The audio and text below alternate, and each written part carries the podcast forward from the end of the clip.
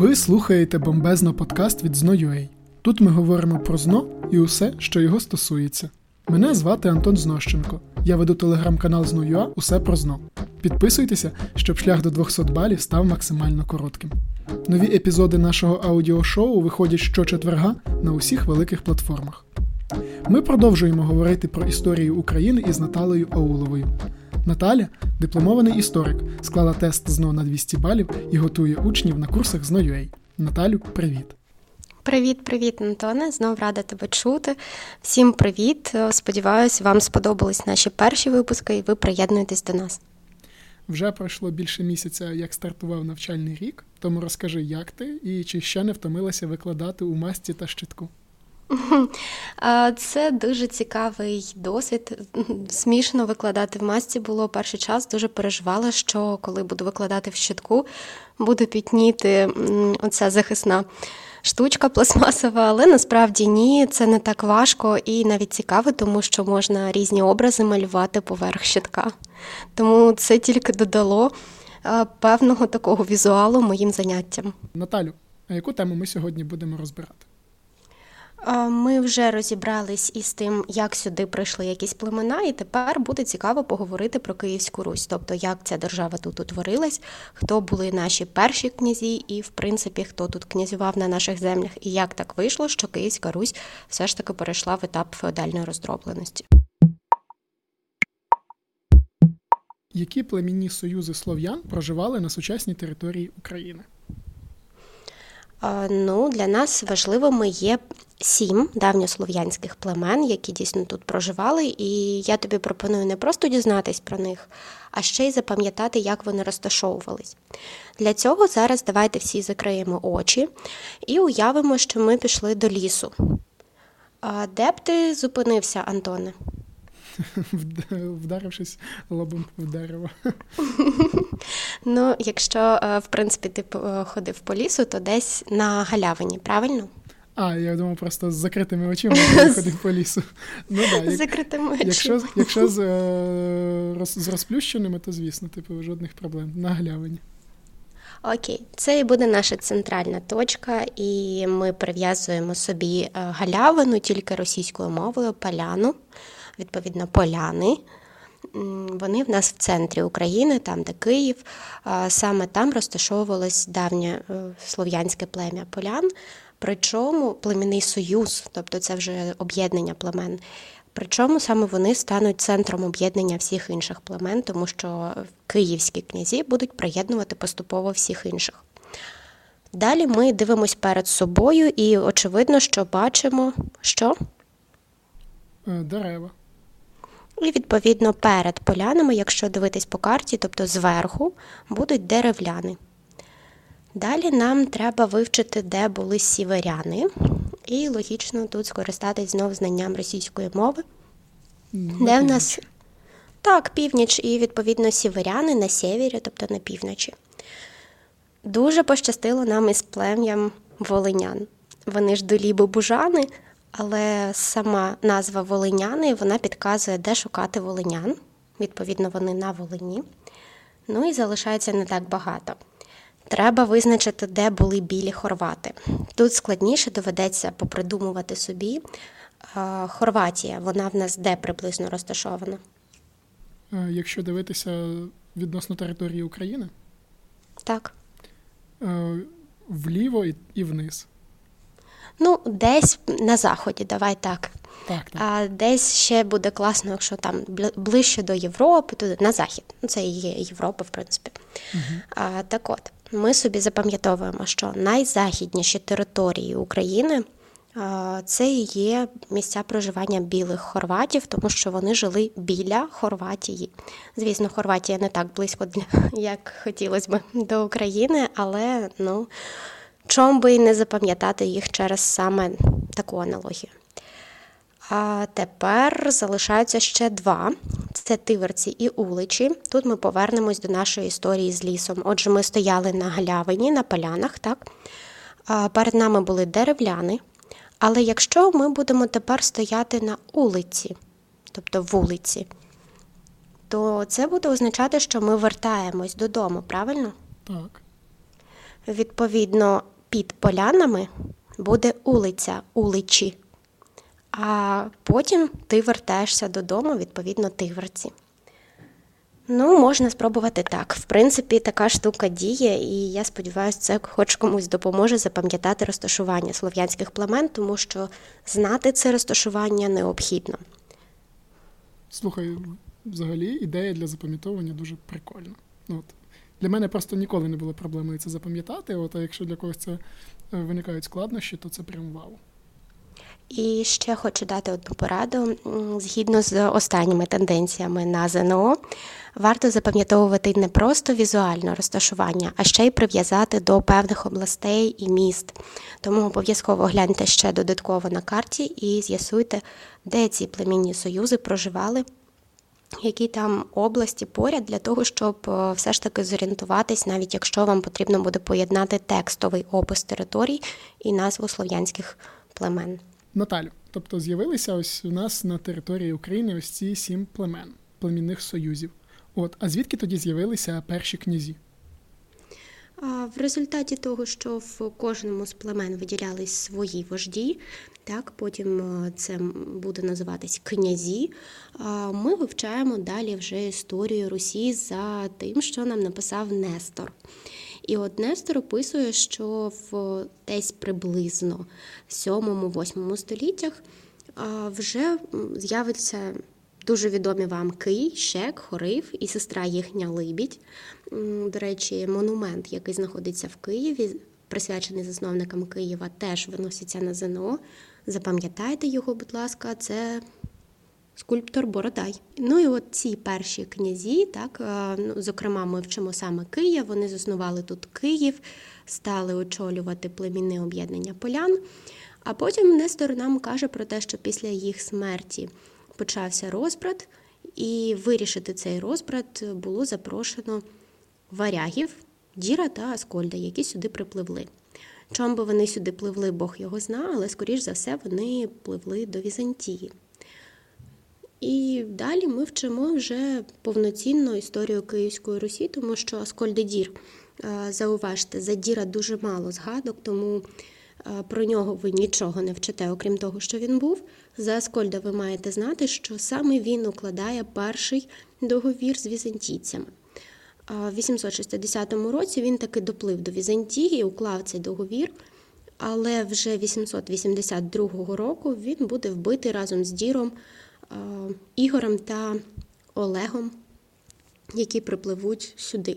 Ну, насправді, Олегом, тому що він був регентом. За Олега ми вже знаємо більше, тому що, ну, по-перше, ми знаємо, що він віщий. Ще ми знаємо про те, яка в нього цікава вийшла смерть. Начебто віщунка йому сказала, що його улюблений кінь його вб'є, тому бідний Олег змушений був відмовитись від того, щоб їздити на своєму улюбленому коні, і поставив його в стойло. Але потім, коли кінь помер, Олег таки до нього прийшов на могилу, виповзла змія, вкусила його і капець. Але, слава Богу, для ЗНО нам не потрібні всілякі віщування. Для ЗНО нам треба знати його внутрішню та зовнішню політику. І тут вже починаємо вчити. По-перше, для внутрішньої політики Олега буде характерно те, що саме він об'єднав і саме він фактично утворив Київську Русь. Наталю, якщо ми візьмемо усіх князів, от фактично династії Рюриковичів. По-перше, розкажи, чому вони Рюриковичі. А по-друге, ми зупинимося, я думаю, на кожному з них і будемо ділити за внутрішньою політикою і зовнішньою. Мені здається, це буде оптимальний варіант для того, щоб нашим слухачам було все зрозуміло. Так, дійсно. Почнемо з того, чому вони називаються Рюриковичі. Бо свій рід вони вели від Рюрика. Рюрик був правителем варяжським в Новгороді зокрема. І якщо ви раптом не знаєте, де знаходився тогочасний Новгород, треба просто подивитись по карті вверх. А потім, коли прийде Олег, він буде проводити наступну внутрішню політику. По-перше, він зробить Київ матір'ю городів руських, тобто об'єднавши західні тобто об'єднавши південні і північні землі, Славію і Куявію або Новгород і Київ, їх столицею він зробить саме Київ, і тому назве його матір'ю городів руських. Ще дуже важливо буде те, що саме він розпочав процес збирання руських земель навколо Києва. На відміну від Аскольда, якого ми згадували раніше, Олег не приймав християнства, тому продовжував старі традиції язичництва. З зовнішній політиці Олега ми маємо 100% знати його два походи на Візантію, причому в Олега вони будуть вдалі, а в його наступника Ігоря будуть невдалими. Тут е, ще можна запам'ятати особливості його походів, тому що це може трапитись в цитаті. І ми звернемось знов до мнемотехнік. Олег на літеру О, О літера кругла, як колеса, на які Олег поставить кораблі, коли піде в першому поході. А от е, наступного разу він ще й буде прибувати щит на ворота Константинополя. Е, до речі, запам'ятайте, що саме Константинополь називався Царгородом на Русі, і от е, там щит можна теж уявити собі круглим. Отже, Олег, колеса і щит. Дати походів 907 і 911 точно потрібні на ЗНО. А чи треба Принципі, знати, як вони закінчилися, ці походи? Так, варто знати, що було укладено вигідні договори. Зокрема, тепер можна було купцям руським не платити мито е, за торгівлю в Візантії, а також русичі отримали право служити в імператорському війську. Чим це було нам вигідно? Ну, по-перше, не платити мито завжди добре. А стосовно імператорського війська ми набирались досвіду і ще нам за це гроші платили. Слухай, мені здається, що ці договори це дійсно класно було для Київської Русі, враховуючи, що вони поки язичники. От, Якщо ми тепер йдемо далі, тобто після смерті Олега від свого коня, припустимо, на трон вступає князь Ігор, який фактично більше 40 років, близько 40 років, чекав, поки його регент нарешті відкнязює. Правильно? Так, десь так і було. Причому саме через це Ігор отримав прізвисько Старий. І оцей старий Ігор починає надалі проводити політику Олега, тому що Олег був його регентом. Тут е, регент опікун, якщо раптом ви ще цей термін не вивчили. Класно запам'ятати, бо було тільки два регенти за часів Київської Русі, і обидва регенти будуть на літеру О. Це Олег і хто там ще був на О? Чи знаєш ти, Антона? А другою була княгиня Ольга, яка власне була регентом, поки її син Святослав не подорослішає. Так, абсолютно правильно. Але Ольга, моя улюблена княгиня, ми до неї ще повернемось і обов'язково про неї поговоримо. А тепер давайте поговоримо про Ігоря. Його літера І допоможе нам запам'ятати, по-перше, те, що він був насправді перший Рюрикович, адже багато хто з істориків сумніваються, що Олег взагалі-то був з роду Рюриковичів. І ще ми маємо знати, що саме за Ігоря з'являються е, активно починають з'являтися на кордонах Київської Русі перші кочовики. Відповідно, літера І вона нагадує нам римську цифру 1, що ми використаємо для того, щоб все це запам'ятати. Ще е, стосовно внутрішньої його політики, оскільки він, прийшовши до влади, чув про походи Аскольда на Візантію. Потім е, він дізнався, що Олег взагалі двічі ходив на Візантію, і подумав собі, що, мабуть, нам щось дуже круте. Треба і йому сходити на Візантію. Він збере кораблі, піде на Візантію, але там його зустріне грецький вогонь. Прихильники Гри е, престолів могли бачити. Як грецький вогонь виглядав в дії. Насправді, чим більше його гасили, тим більше він розгорявся. Вдруге, купці були позбавлені мита, тому що цей другий похід, там знову ж таки Ігор потрапляє в полон. І його довелось викупляти. Всі оті вигідні договори часів Олега були скасовані, Ігор ці походи провалив. Чом він ходив в другий похід, якщо перший не вдався? Ну тут, можливо, чоловіче бажання реваншу, не знаю. Як від цієї зовнішньої політики, тобто від цих двох походів на Візантію саме Ігоря, залежала його внутрішня політика. На походи потрібно було багато грошей, тому йому доводилось постійно збирати все більше і більше данини. Процес збирання називався полюддя, бо він фактично ходив по людях. І збирав гроші на оці нові походи. Ну насправді полюддя це і натуральна данина, тому не стільки гроші, як натуральні податки.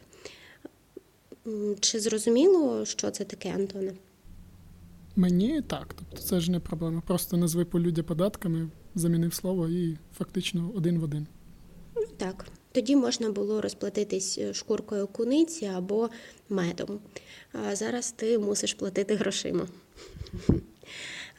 Отже, е, в один з таких разів, коли він піде збирати данину, його буде вбито в Іскоростені князем Малом.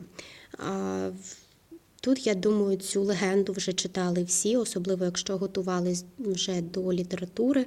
100% знаєте про долю Ігоря, про те, як його деревляни прив'язали до дерев і відпустили. І фактично ми переходимо до моєї улюбленої княгині. Наталю, якщо ми переходимо до княгині Ольги до твоєї улюбленої княгині, як виявилось. Розкажи, будь ласка, про її внутрішню і зовнішню політику і чому так діти люблять з нею меми. Розпочнемо ми насправді з того, чим вона уславилась. Можливо, не для Київської Росії історично, а за повістю минулих літ.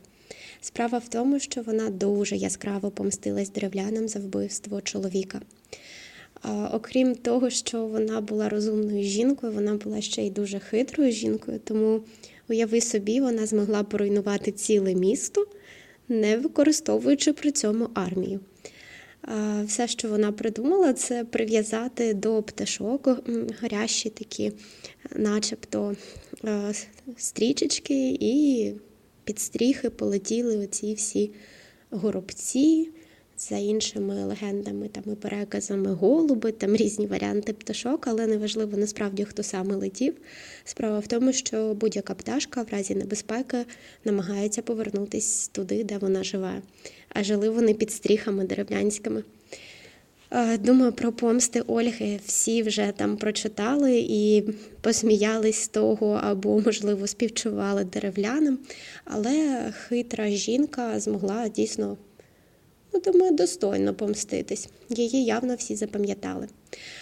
Попри те, що вона помстилась, вона зрозуміла насправді проблему, чого ж вбили її чоловіка, і для того, щоб запобігти в майбутньому такої проблеми, вона вводить уроки і погости, а також встановлює литовище і ловище, як воно ще називається. Слава Богу, нам тільки уроки погости винесені за аналогією зі шкільною програмою, да, і в принципі зі школою урок це певна кількість хвилин, урок Ольги це певна кількість данини. Погост це місце, місце, куди можна поїхати погостити. Відповідно, це місця збирання данини, які вона теж розташувала в певних точках. І що змінилось фактично? Тепер не сам князь їздить по людях і збирає данину, а люди звозять данину і потім відвозять її князі. Тобто вона створила податкову службу на місцях, я так зрозумів. Так, до речі, ті, хто займається податковою службою, так працюють, вони вважають Ольгу своїм таким покровителем, тому що вона і створила перші податкові оці органи на Русі. Якщо ми подивилися, значить на Ольгу, зрозуміли її внутрішню політику, зовнішню політику. Що відбувалося далі в Київській Русі? Тобто, як я розумію, оскільки вона в нас регент, а Святослав росте. От що відбувається, коли Святослав таки досягнув того віку, щоб е, змогти сісти на престол? Святослав е, не просто так отримав е, своє прізвисько Хоробрий або князь воїн. Він з самого дитинства, він ще з Ігорем в деякі походи ходив. З самого дитинства виховувався як вояка, і йому дуже це подобалось і вдавалось добре. І тому він не бачив сенсу залишатись і сидіти в Києві, проводити подібну до матері політику, але все ж таки деякі дипломатичні зв'язки він намагався встановлювати. Внутрішня політика була пов'язана з боротьбою із племінним сепаратизмом. Що воно таке? Е, це бажання отих племен, які об'єднувалися навколо полян, поступово від'єднатися і не сплачувати данину. Е, Ольга була дипломатом, але не була воїном, і тут не вистачало жорсткої чоловічої руки, яка приєднала б ці племена. Що і буде робити Святослав Хоробрий. Також він проведе адміністративну реформу, розсадивши своїх синів е, замість е, місцевих племінних князів. Чого він це зробить? Справа в тому, що він хотів щоб ці землі більше не від'єднувались. Не хотілося постійно вирішувати локальні проблеми, йому хотілося ходити в дальні походи. І щоб під час такого походу внутрішні його території не розсипались, він просто посадив своїх синів, які не мали б зраджувати батька, і тримали б ці території у власності саме Полянського центру. Е, ще за нього важливо пам'ятати, що він був такий язичником. Е, він не охрестився і взагалі християнство не визнавав. Е, тому храми, які там Ольга намагалась будувати, він навпаки не дав цього їй зробити повноцінно, тому ми і не знаємо жодної пам'ятки, саме якоїсь там Ольшиної церкви чи ще чогось. В зовнішній політиці, оскільки він князь воїн, тут він проявився більше. По-перше, це були походи на Хазарський каганат. Якщо раптом не знаєте, то він на карті буде зображений справа, тобто на сході. Це була велика перемога, але й величезна помилка. Справа в тому, що, пішовши на Хазарський каганат і поруйнувавши його, він зруйнував щит між степом і Київською Руссю.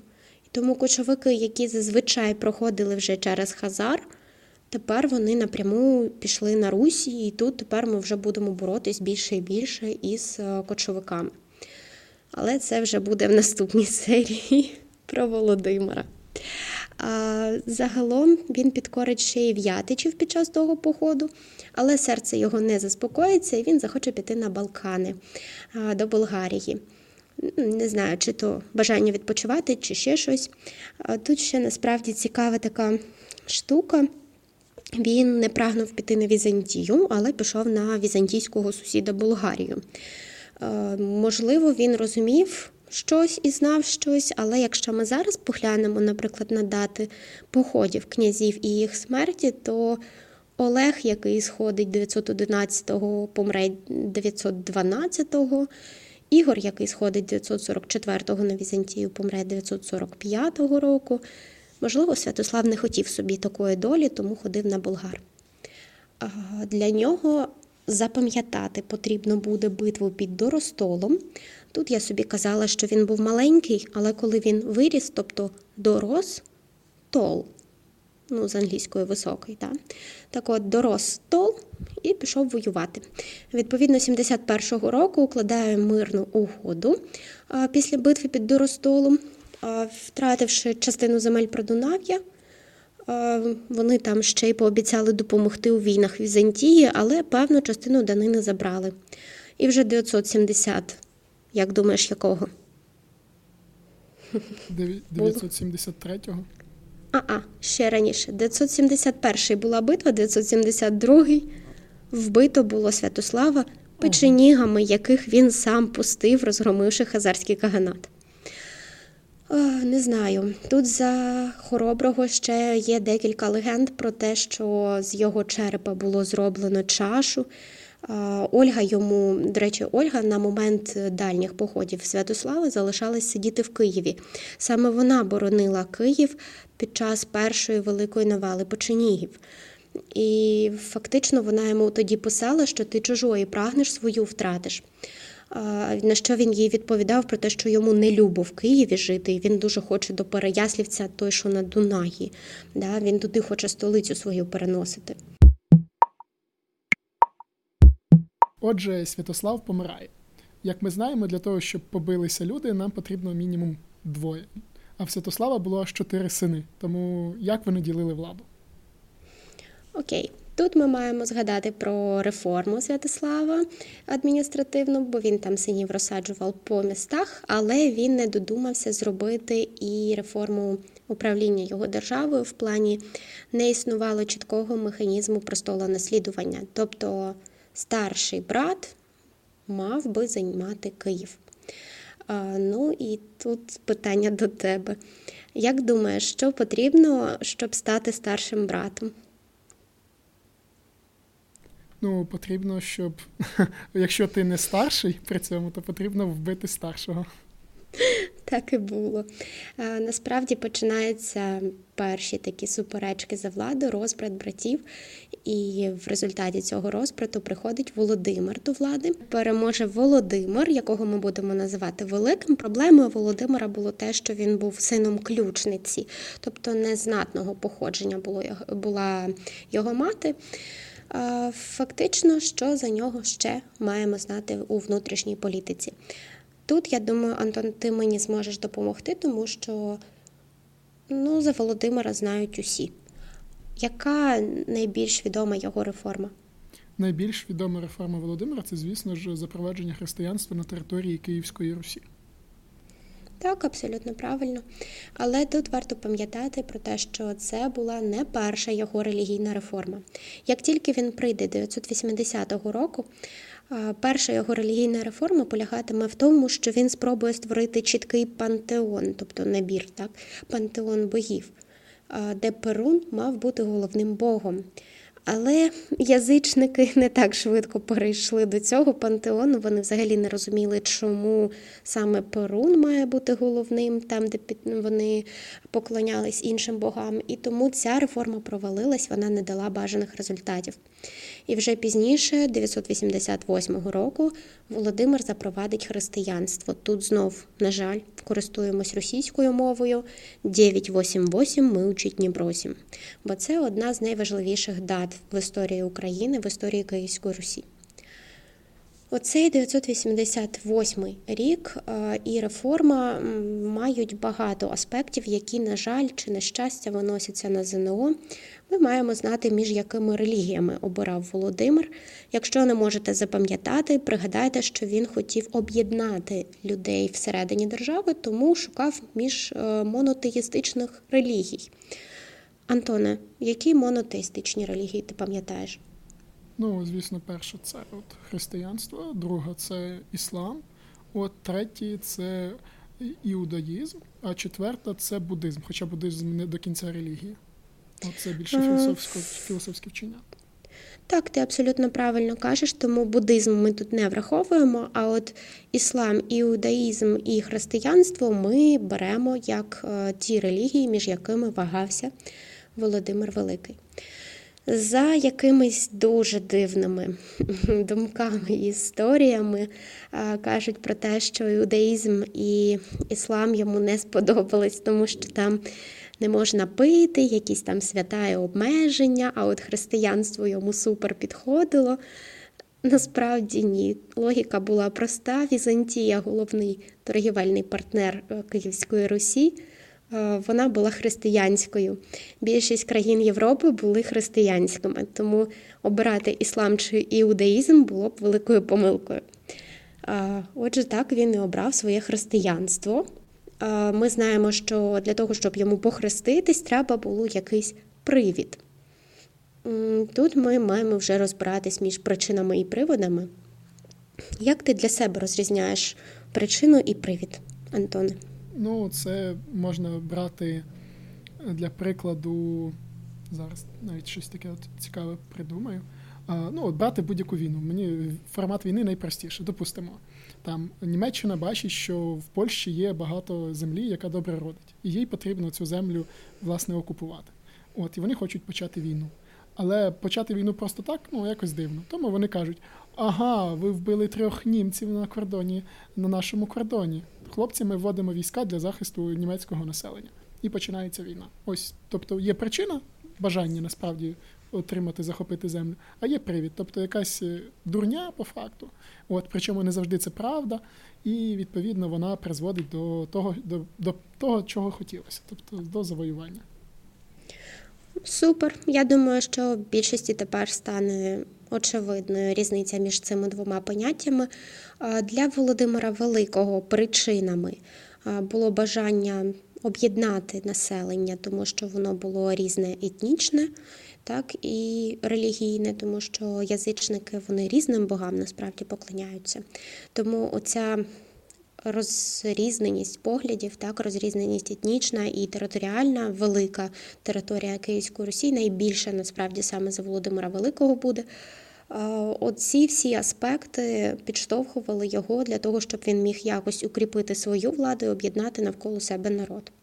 Християнство для цього ідеально підходило, але залишалось знайти привід. Приводом стане бажання одружитись на візантійській принцесі.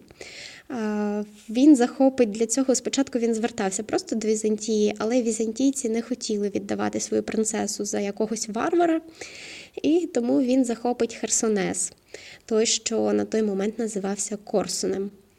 Е, тоді візантійцям доведеться звернути на нього увагу. Вони пообіцяють, що віддадуть свою цю на той момент було двоє імператорів. Вони свою сестру мали віддати. Так Володимир буде охрещений в Корсуні, тобто це перший князь, який хрестився саме безпосередньо на території України.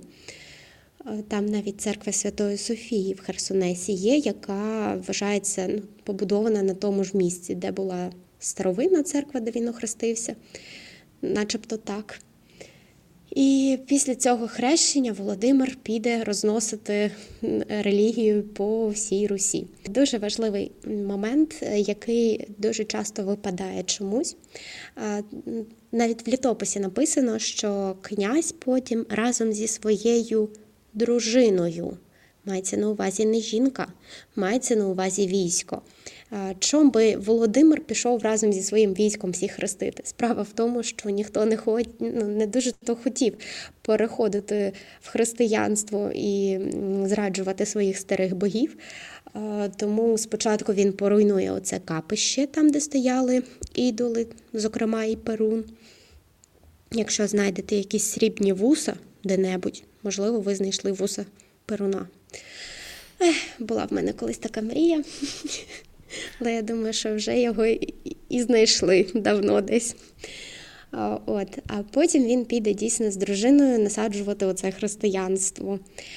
Тобто це було зроблено насильницьким шляхом, а в ЗНО це для вас буде виглядати як початок боротьби з традиційними віруваннями. Ще він укладає закони, усно звичаєве право, так, устав земляний, воно називалось. Е, тобто він все ж таки впорядковує законодавство певною мірою. Устав земляний він стосувався в основному питань земельних, бо тут вже ми говоримо про феодалізм, про феодальне е, право на Київській Русі, тому що він проводить поряд з цим військову реформу. В чому вона полягала? Ліквідовувались племінні військові об'єднання і створювалися ці феодальні землеволодіння. В чому був їх плюс? Антоне, ти знаєш, чи взагалі мало що пам'ятаєш про феодалізм? Та феодалізм насправді для мене особисто нічого складного, От, про, тому що це просто формат володіння землею. От, е, все.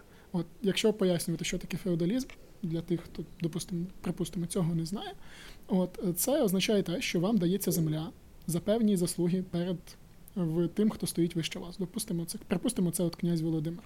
Князю Володимиру потрібні люди, які будуть ймовірно служити, виконувати і нести військовий обов'язок. А він за те, що ти несеш йому військовий обов'язок, допомагаєш в ратному ділі, дає тобі землю. От і по факту ця земля дається тобі лише на час служби. Але за певних умов, якщо ти дуже добре служиш, а потім служать твої діти, то ця земля передається саме вам і фактично буде використовуватися вами. Майже завжди, тобто вона швидше за все повертатися назад не буде. І таким чином зароджуються феодальні відносини. Але окрім землі, до землі ще часто були прив'язані люди, і люди теж ставали власністю, були холопами. От, І вони так само ставали власністю цієї людини, яка служила воєначальником у війську, наприклад, того ж Володимира. Супер. Я думаю, тепер більшість зрозуміла дійсно особливість феодальних відносин. Тут можна ще додати про те, що дуже вигідно було роздавати такі землі саме по кордонах, Е, що й робили князі, е, тому що ну, фактично ти будеш захищати свою землю. Отже, очевидно, що якщо тобі дати землю десь на кордоні, де постійно на тебе нападають, ти будеш постійно захищати цю землю, боронити її, а не здаш її ворогам, бо це тепер і твоя земля також. Е, ну і це основні моменти саме з його реформ. Тут теж за адміністративну реформу варто поговорити, е, оскільки він, як і його батько, проводив подібну, але в нього синів було набагато більше. Зокрема, 12 синів, яких він розсадив по різних е, племінних союзах замість місцевих племінних верхівок. Ну і що ще, Боже, точно чеканив монету. Саме за Володимира Великого з'являється в нас перша монета в Київській Русі. Саме починає він чеканити власну монету. Раніше для цього ми використовували куни, тобто шкуру куниці, а також в нас тепер з'являються вже злотники, срібники і монетки з гербом. Я думаю, що не буде проблемою визначити, чи після хрещення, чи до хрещення була проведена ця реформа, адже з одної Зі сторін цієї монетки зображений Володимир Великий з хрестом. Ми плавно тепер, я думаю, переходимо до Ярослава. От розкажи, будь ласка, перше таке важливе питання, як на мене, це як відрізнити мапу Ярослава, тобто е, та Русь, яка вже була під час правління Ярослава, від мапи, яку ми бачимо за правління, тобто кордони Русі за правління Володимира. Угу. Дійсно, мапи виносяться на ЗНО і важливо їх розрізняти. Мапа за часів перших князів буде нагадувати вам літеру С, потім за Святослава це буде літера Q, за Володимира Великого і Ярослава Мудрого мапа однакова практично, але на мапі Ярослава Мудрого вже зазначено місто Юр'їв. Якщо зверху на карті є місто Юр'їв, це відповідно Ярослав Мудрий. Якщо такого міста немає, це відповідно Володимир Великий. Тут важливо пам'ятати, що обидва ці князі приєднували червенські міста від поляків. і Це були оті останні території, там, де білі хорвати проживали і волиняни. Оце якраз останнє, що до нас приєднувалось. За Ярослава Мудрого ще важливо поговорити про його політику. Угу, Так, особливо я думаю про внутрішнє, тому що зовнішнє там все просто. Тест Європи повіддавав заміж куди тільки міг дочок і синів деяких. От, а що по внутрішній політиці? Так, по-перше, він пройшов в результаті міжособиць, тому за нього важливо вивчити багато дат.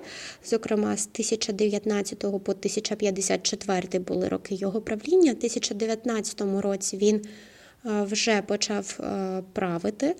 1024 року він разом зі своїм братом Мстиславом розділив землі Русі на правобережжя і лівобережжя, фактично, як ми його будемо вчити пізніше за козацьку добу. І оцей його брат Мстислав, вони спочатку між собою навіть воювали, але потім домовились. Це такий приклад гарних відносин між братами. Після смерті Мстислава, начебто своєї смерті, Ярослав Мудрий в спадок виходить, отримує всі землі Русі і 1036 року стає повноправним володарем всієї Русі. Е, на честь своєї перемоги над е, кочовиками, а саме він остаточно розбив Печеніїв, е, він будує Софійський собор, також він побудує золоті ворота. Я думаю, що всі, хто бував в Києві, бачили ті золоті ворота. А хто не бував, може загуглити, це не проблема. В принципі, так, але тут ще такий момент. Звісно, це не ті золоті ворота, які будував сам Ярослав Мудрий, але щось на кшталт цього можете за них почитати. А, Ну і дуже дуже важливим є те, що Якщо його батько впроваджував релігію, то Ярослав Мудрий її розвивав. Саме він досяг того, щоб перший митрополит Русин тепер вже був обраний, тобто раніше нам їх надсилали з Візантії, цих митрополитів, а тут вже перший митрополит Русин Ілларіон, знову ж таки. Перший, і оця літера І так може допомогти вам запам'ятати, Іларіон був обраний в Київській Русі. Ще батько створював школу першу. Ярослав Мудрий вже впроваджував обов'язкове навчання і бібліотеки при Софії Київській, тому бібліотека пізніше, ніж Софія Київська. І мега важливим, що він зробив, будуть е, збірник законів. Саме він є укладачем першого писемного збірника законів, який називається Руська Правда. Наталю, мені вже стало зрозуміло цілком, що Ярослав був власне великим таким державотворцем. От і зрозуміло, що дійсно Київська Русь за його правління досягла свого найбільшого розквіту. А чому не вдалося цей розквіт зберегти от після його смерті? Що трапилося? Ну, почнемо з того, що його сини знов почали боротися владу, адже механізм все одно був невизначений, все одно саме старший брат мав стати київським князем. Тут ще втрутилось те, що прийшли кочовики. І от після поразки в битві на річці Альті князі між собою зібрались, домовились, начебто не воювати, але почали знов ці війни. Тут варто запам'ятати, хто входив до Триумвірату. Це Ізяслав, київський князь.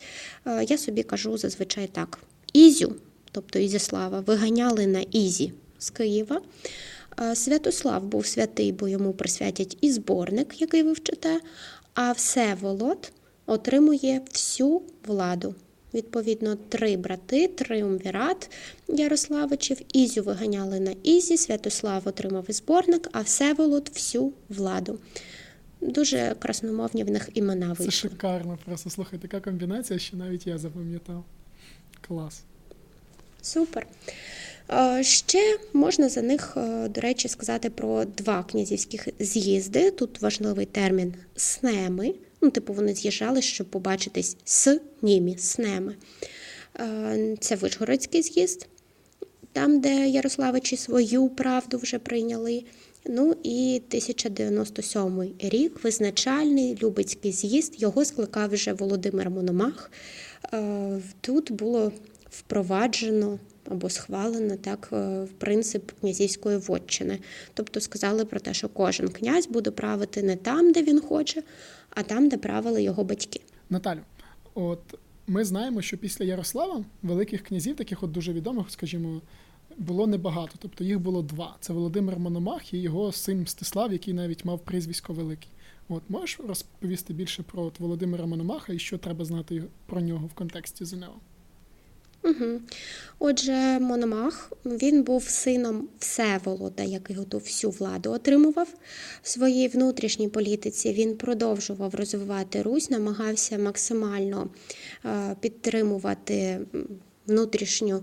Міць так він е, зміг знов об'єднати землі Київської Русі, які вже почали розсипатись через розбрат е, його дядь, так? батька і дядь, можливо, якось так це називається. Фактично, за нього ми вчимо про те, що саме він скликав Любецький з'їзд, саме він уклав устав Володимира, тобто запрошений був на княжіння якраз після повстання в Києві проти боргового рабства, і тому. Коли його запросили на княжіння, а сам то він був князь Переяслівський, він прийде до Києва і впровадить оцей устав Володимира, де обмежить е, відсоток лихварям, щоб вони могли точніше, щоб вони не могли тепер е, робити з людей своїх рабів. Далі. Ще за нього важливо знати про повчання дітям. Повчання в дітям, мабуть, найлегший документ. Його мега легко упізнати, бо там прям так і написано, що робити, що не робити. Ну і він, до речі, запам'ятався ще киянам як е, людина, яка побудувала перший міст через річку Дніпро. До речі, про це навіть, наскільки я пам'ятаю, в Павла Загребельного є роман, який називається Пермоміст. Угу. Ще, до речі, важливо запам'ятати про нього, що він зробив дуже багато походів проти половців, настільки багато, що половецькі жінки лякали ним своїх дітей. І от 1111 року такий похід отримав назву Хрестовий похід проти половців. Наскільки... За нього все. А наскільки я пам'ятаю, саме за Володимира Мономаха половці перестали з'являтися вже на кордонах Київської Русі, правильно? Вони ще приходили, але вони вже побоювались, тому що так як цей князь бив половців, їх ще ніхто не бив. А як же Мстислав? Чому він був великий і як довго тривала оця його велич? О, до речі, за Мстислава це мій улюблений князь, тому що за нього ми маємо знати, що він в літописі згаданий як великий, а так він згаданий, тому що він був останнім одноосібним правителем Київської Русі. І фактично після його смерті 1132 року почався період роздробленості. Це все, що маємо за нього вчити, тому я його дуже люблю і думаю, більшість його так і називали великим. Навіть хто готувався до ЗНО, тепер знають, що він велика людина, бо не дуже випендлювався і щось там багато всього цього робив. Легко його вчити. Друзі, ми закінчили говорити про Київську Русь. От, І як зазвичай ми робимо, зараз Наталя спробує відповісти на три запитання з програми ЗНО. Я спеціально перерив усі тести за всі роки і відібрав, на мою думку, три найскладніших питання. От, І подивимось, чи дійсно в Наталі там 200 балів і чи як добре вона знає цей період. Наталю готова? Сподіваюсь. Добре. Тоді і поїхали. Питання перше.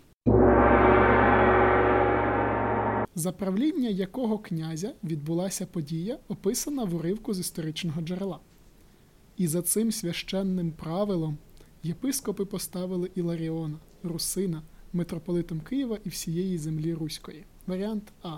Ігоря, варіант Б. Святослава, варіант В. Володимира Великого, варіант Г. Ярослава Мудрого. Ну тут очевидно, що це Ярослав Мудрий, тому що перші два князі взагалі не були православними, точніше, в принципі, християнами не були. А Володимир він релігію впроваджував. Митрополитом займався вже Ярослав Мудрий. Так, абсолютно правильно. Ідемо далі. Питання 2.